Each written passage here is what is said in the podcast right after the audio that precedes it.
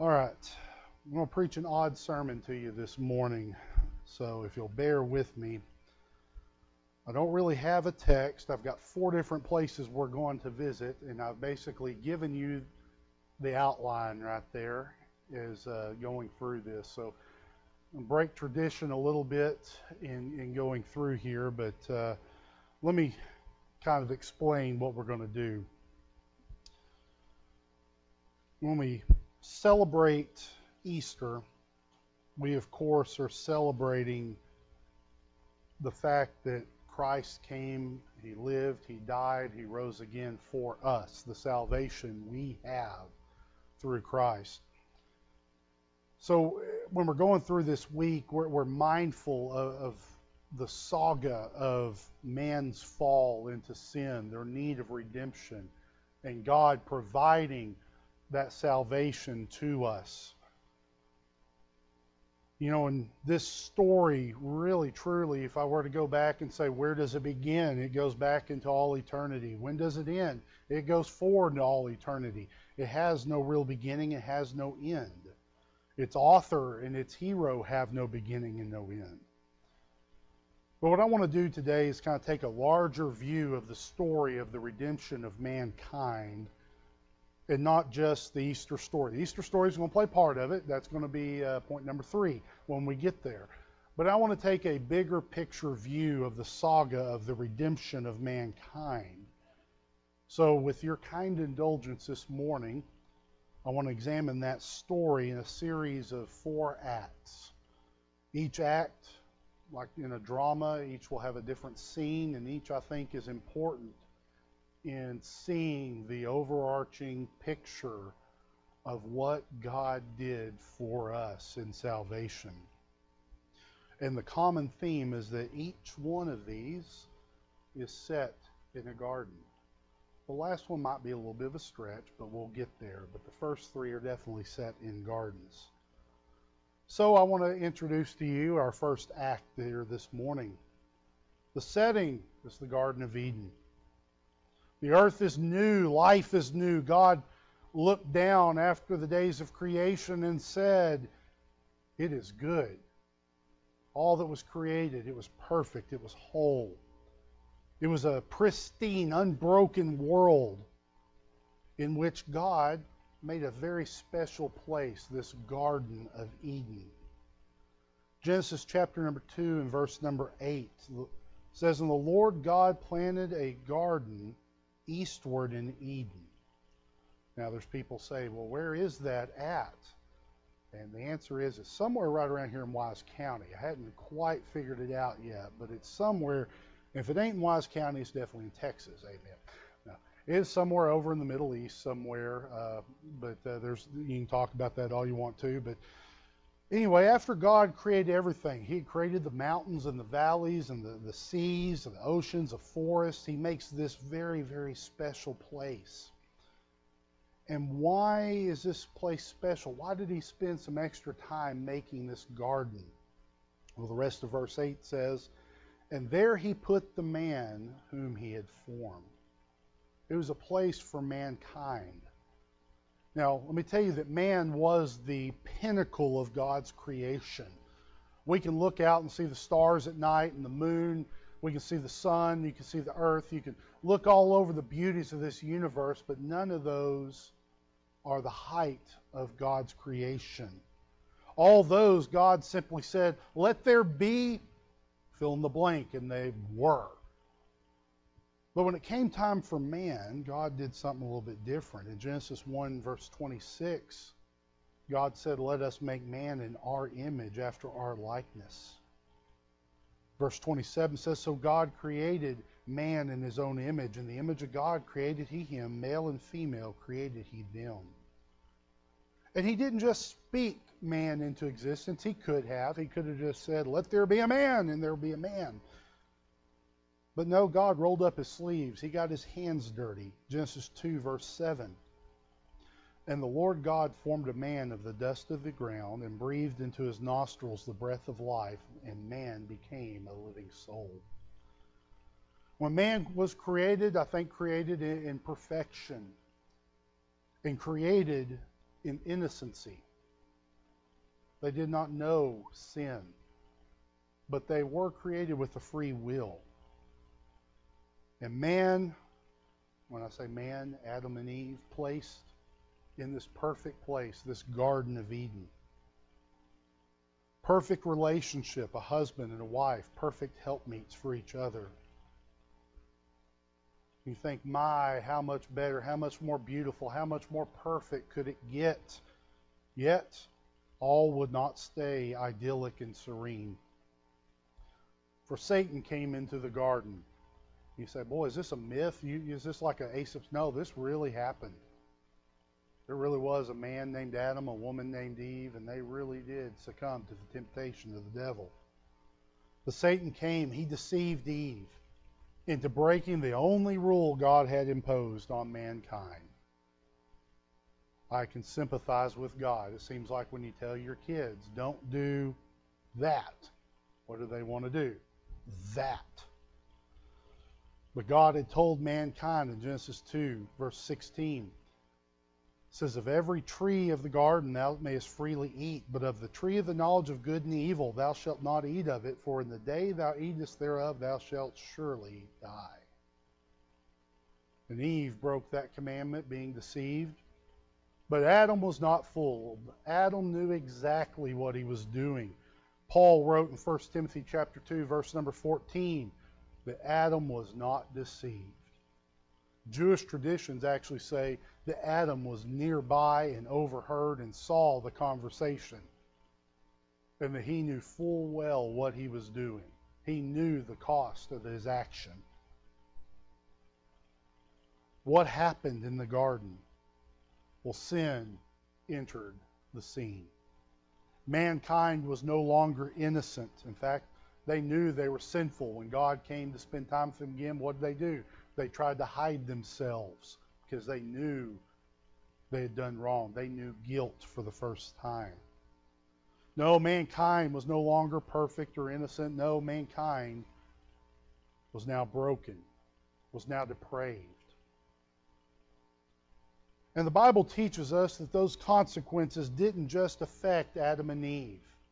No, it passed down from generation to generation to generation through their descendants.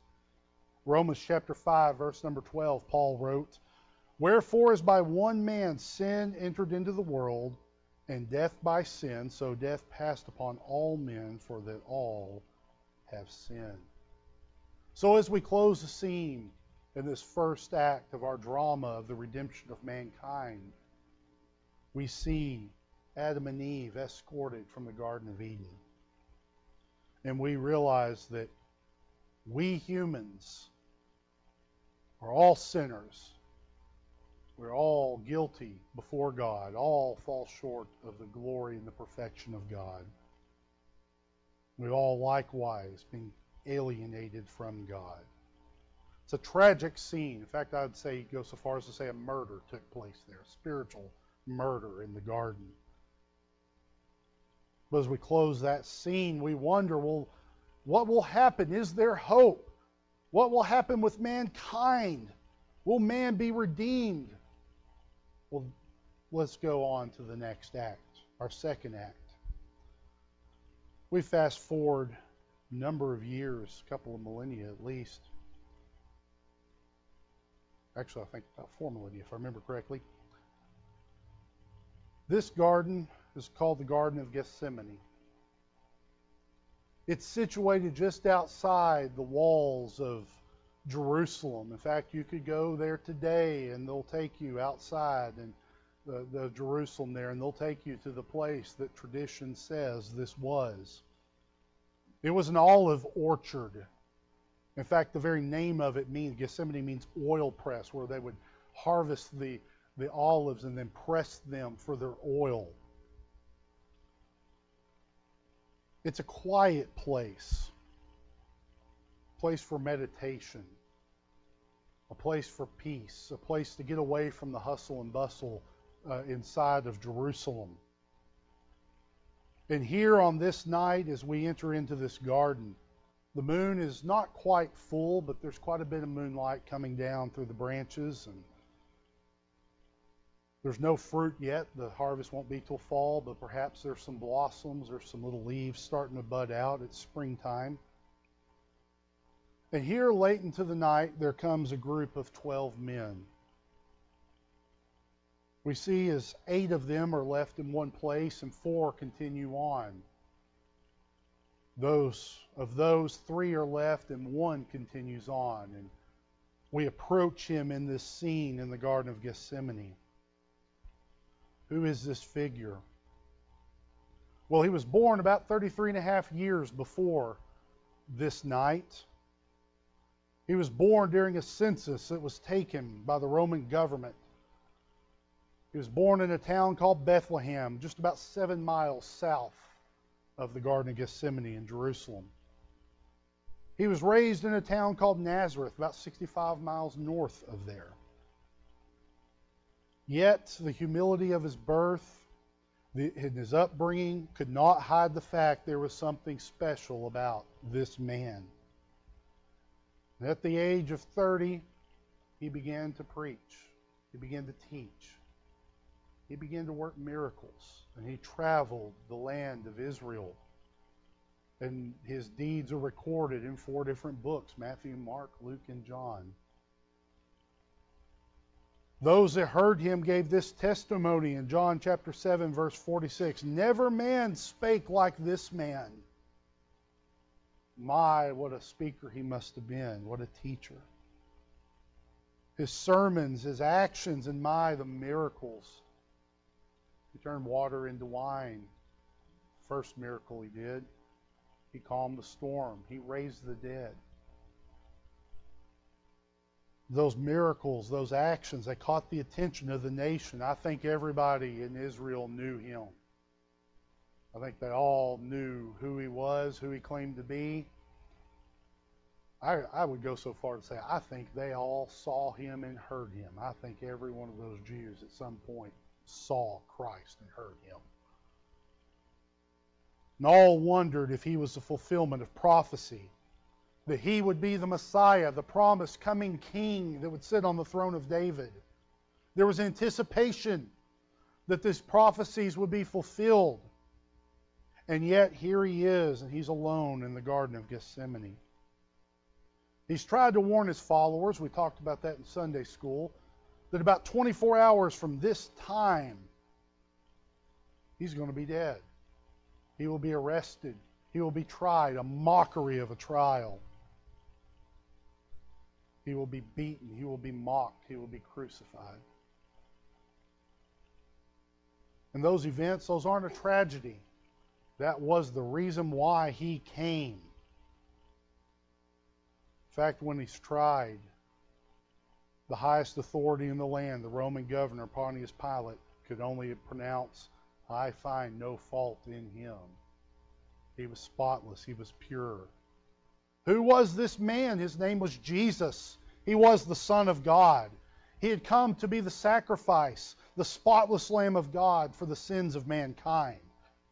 And here he is in the garden. He knows the burden he is to bear the sins of the world.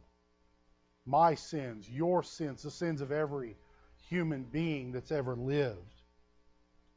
He knew the physical agony he would endure and I'm not sure there is a worse death than the death of the cross. And you add on top of that the beatings and things that he went through, just unimaginable. In fact, if you take the prophecy exactly literally, I think it was Isaiah said, they said basically his face was marred beyond recognition. But basically, if you look at that language in Hebrew, it sounds like he didn't even look human, was how bad he had been beaten. He knew the price he would pay, and here he is. He's consecrating himself to the work ahead. He's steeling his humanity against the horrors that lay ahead. If you listen close, you'll hear him pray. Luke 22 42. Father, if thou be willing, remove this cup from me. Nevertheless, not my will, but thine be done. Scripture tells us that an angel comes and strengthens him. To say, if you look upon him at this time, He's in such agony that there is blood coming like sweat. That's a sign of extreme stress. I forget the technical term for it, but basically the blood vessels, the capillaries, and things inside of your sweat glands bursting from stress. And I want to close the scene here. Christ is prepared for the cross. He will suffer as no human being has ever suffered. In fact, you can hear the echo through eternity of him crying out, My God, my God, why hast thou forsaken me? Why? Because he had taken upon him our sins. He would die the excruciating death of the Roman cross, and he would die in our place. Want to move to the next scene. This one's just a few days later. This scene is what's called the garden tomb. In John chapter 19, verse number 41, this description is given. Now, in the place where he was crucified, there was a garden, and in the garden a new sepulchre wherein was never man yet laid, a tomb inside of a garden. And as we enter this scene, it's evening of the first day of the week, what we would call Saturday night. The Jewish days begin at sundown. We've talked about that. Three days before my the events that took place, Christ our Lord had died on the cross, as the prophets had predicted. As Isaiah said in Isaiah 53 8, he was cut off out of the land of the living. For the transgression of my people was he stricken. He was the sacrifice for the sins of man. All that had been committed since Adam and Eve first tasted that forbidden fruit, all that were committed then and now, even 2,000 years later, all the sins that have compiled, all the sins that ever will be, even going into the future, all the sins from the garden till when time is no more were laid upon him. Joseph of Arimathea and Nicodemus, two followers, came and took the body, and they took it to this tomb in this garden. Hastily prepared it, didn't finish with the proper customs to prepare the body because there was a holy day coming up. They had to hurry. So they put him in the tomb, lay the body there. A Roman guard is stationed. Even his enemies understood. He said, I will rise again after three days. And they wanted a guard so nobody would steal the body and claim he had risen from the dead. And on this evening, the first day of the week, I think it's quiet. You're coming off the Jewish Sabbath. There's not a lot of activity going on. There's a bunch of people for the Passover in Jerusalem, but I think it's quiet because of the Passover. It's still, it's tranquil. And there's the guards. They're watching. They're knowing in the back of their mind, you know, there might be something happen. We need to look out. There might be somebody coming to try to steal this body. And something did happen in the garden that night. An earthquake shook the hillside. Angels descended from heaven. The guard fainted away at the sight. The stone was rolled back to reveal the tomb was missing its occupant. For Christ had risen from the dead. In our first garden scene, mankind fell into sin and judgment. In our second garden scene, Christ prepared himself to bear that sin and to bear the judgment of God for us. And in this third garden scene, the price of redemption of man was paid and accepted. Christ is victorious over sin, over death, over the grave.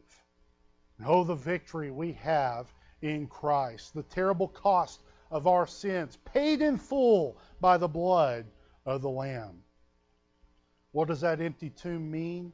It means that God had accepted the payment. Isaiah 53:11, one of my favorite passages from Isaiah 53.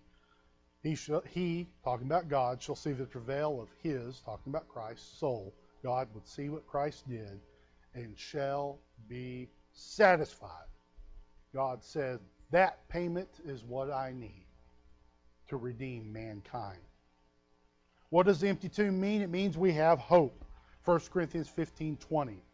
But now is Christ risen from the dead and become the first fruits of them that slept. You know, I've been waiting anxiously for the last few weeks for the bluebonnets to come up out here on the hillside. And I actually stopped the first day when I saw the first few. There was about a dozen spread out. I stopped. I took a picture of three of them. I was excited. The bluebonnets were back. And I thought to myself when I took, took that picture, those, did I think those were going to be the only three bluebonnets? No, I was ready. In fact, I'm still waiting. I think the freeze is, I, I, I heard it was going to delay them. I'm afraid it may have got some of ours. But I, when I saw those three or four bluebonnets, I thought pretty soon that hillside is going to be covered in them. That was a promise of more flowers to come. Let me tell you something. When Christ rose from the dead, it was a promise that there's more that will also rise from the dead. There's victory for you and me. There's hope beyond the grave because he lives. And the greatest victory was sealed that night at the garden tomb. All of eternity pivoted when Christ arose. It's a victory that you and I can grasp onto for hope for tomorrow and hope for today. But I want to visit one more place to finish this saga, this drama of the redemption of mankind. So if you'll bear with me, I want to go to one more place. This scene is literally paradise. You find the description in the last couple of chapters of the book of Revelation. There's a new heaven and a new earth. They're not marred and broken by sin's presence or by sin's power. This is perfection, purity, holy. This is the final destination for those who accept God's gift of salvation. When is this? My goodness, there's a lot that has to happen. You read Revelation, read Daniel. There's a rapture, there's tribulation, the battle of Armageddon, Christ's millennial kingdom on earth, the final judgment where the lost stand before God one last time. But this scene comes in, this place. And it's really not the end either, because this scene continues on for eternity. What a place it will be. The descriptions, like I say in Revelation 21 and 22. First, we will be with God forevermore. Revelation 21 3. And I, John here bearing witness to this, heard a great voice out of heaven saying, Behold, the tabernacle of God is with men, and he will dwell with them, and they shall be his people, and God himself shall be with them and be their God. Today we worship a God we haven't seen. He's in heaven. I know he's all around us, he's everywhere. But you know, we don't see. There will come a day we will live next door to God. That's what the tabernacle. That's what talking about. That's where God lives. He will live with us. We will be with Him. Second, we will only know peace and joy.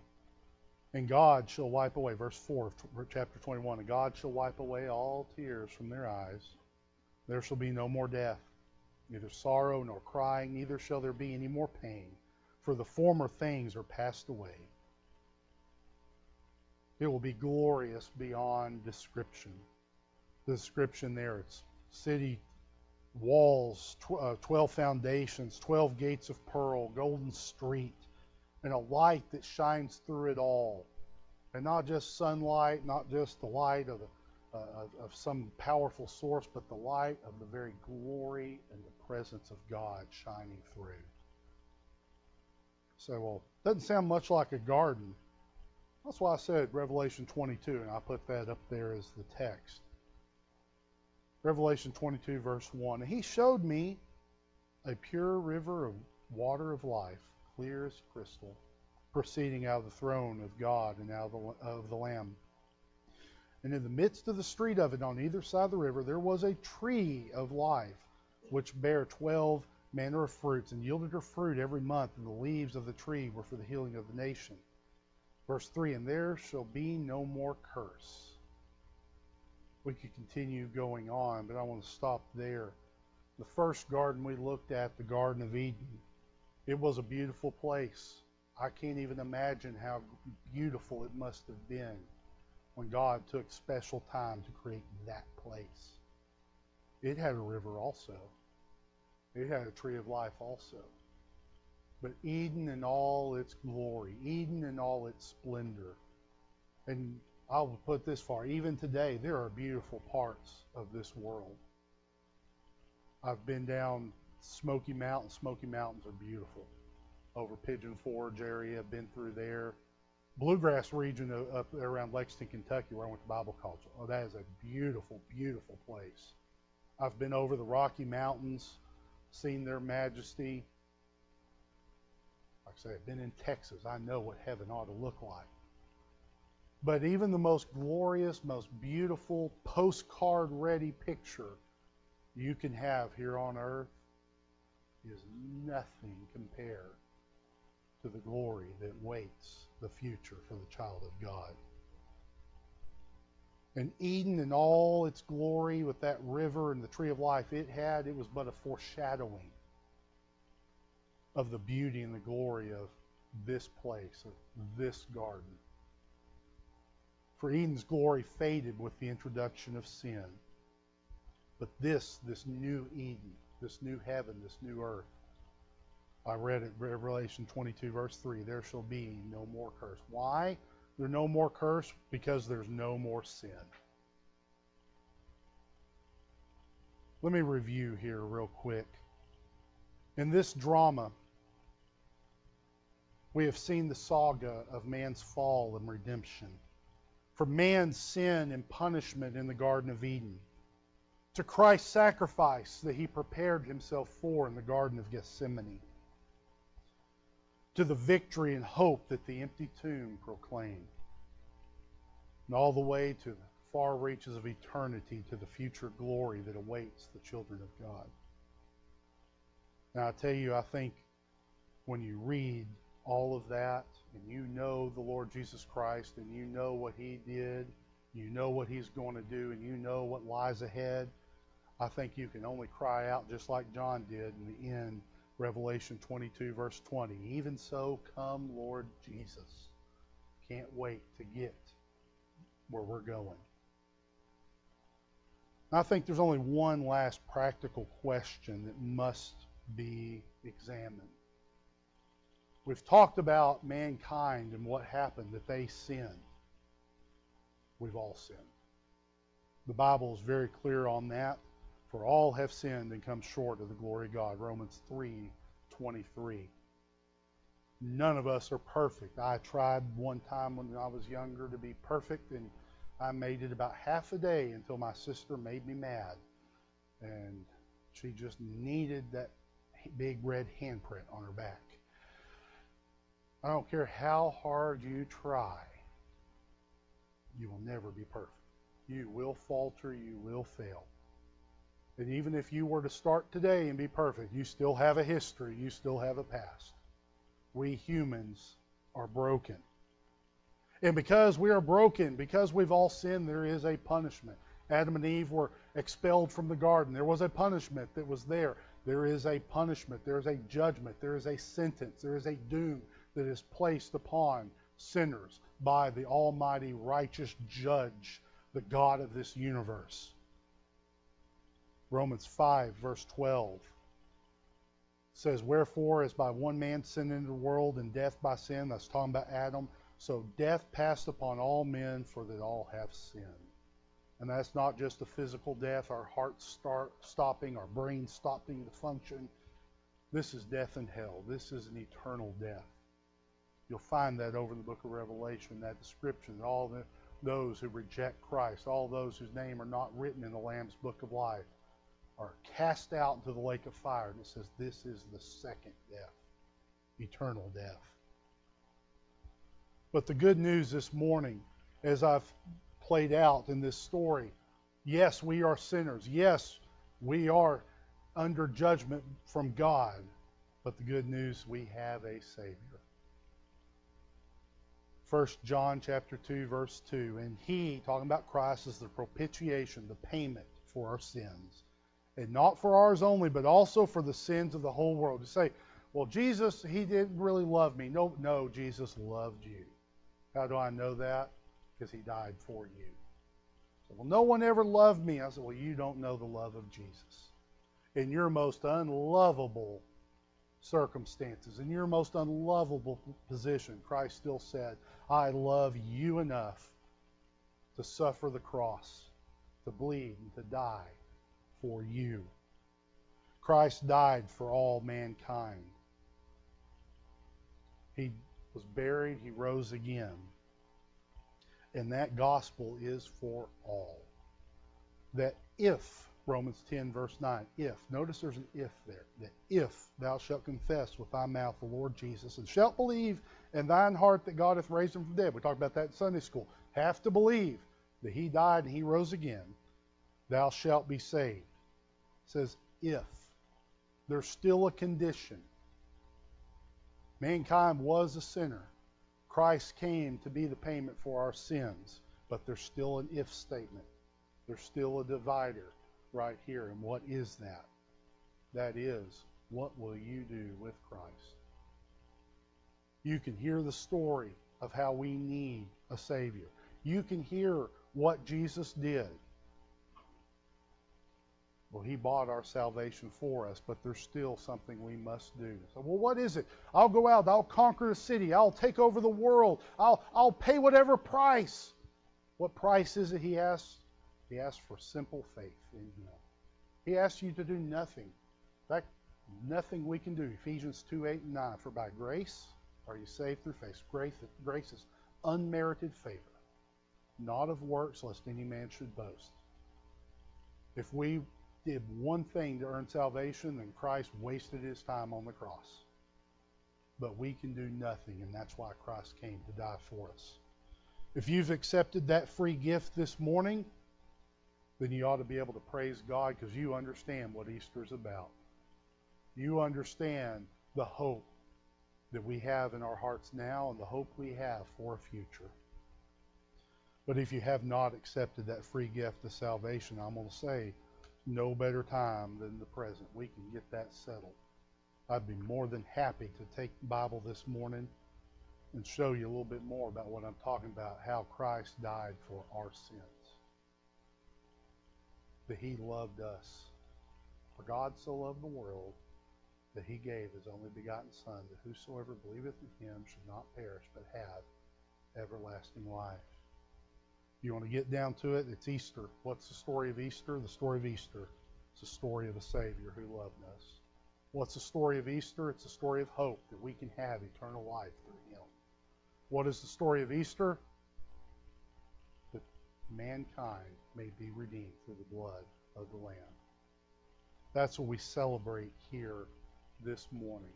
And as I've tried to lay out for you here in this tale of four gardens, from the Garden of Eden to Gethsemane to the Garden Tomb and on to the paradise that awaits. The love, the power of God on display towards us.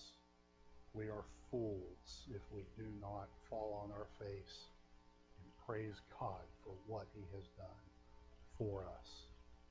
We'll have a short time of invitation here this morning. Musicians will come. I'm going to ask you to stand this morning. The altar will be open. You'll be free to come down here and pray. Like I say, if you don't know Christ as your Savior, you can come forward. You can catch me after the service. I'd be more than happy to share with you a little bit more about what it means to know your sins are forgiven. Let's pray. Heavenly Father, Lord, I thank you for this day. I thank you for what Easter means. I thank you for the glory of our Lord Jesus Christ. He is worthy of all the praise all the honor that we can bestow upon him. Or that you loved us enough to suffer and die. Or that you offer that free gift of salvation to all who will accept it. Or we just stand in amazement at your goodness to us. Lord, on this Easter, we celebrate the resurrection, but we celebrate the fact that salvation was paid for and that we who are sinners can be redeemed and reunited and be part of the family of God. Lord, I pray that you just drive these simple truths home in our heart this morning to see the grand eternal scale of the Easter story. Lord, I pray that you challenge our hearts with this simple, simple telling of what you've done for us. Lord, speak to our hearts now, praise in thy holy name. Amen.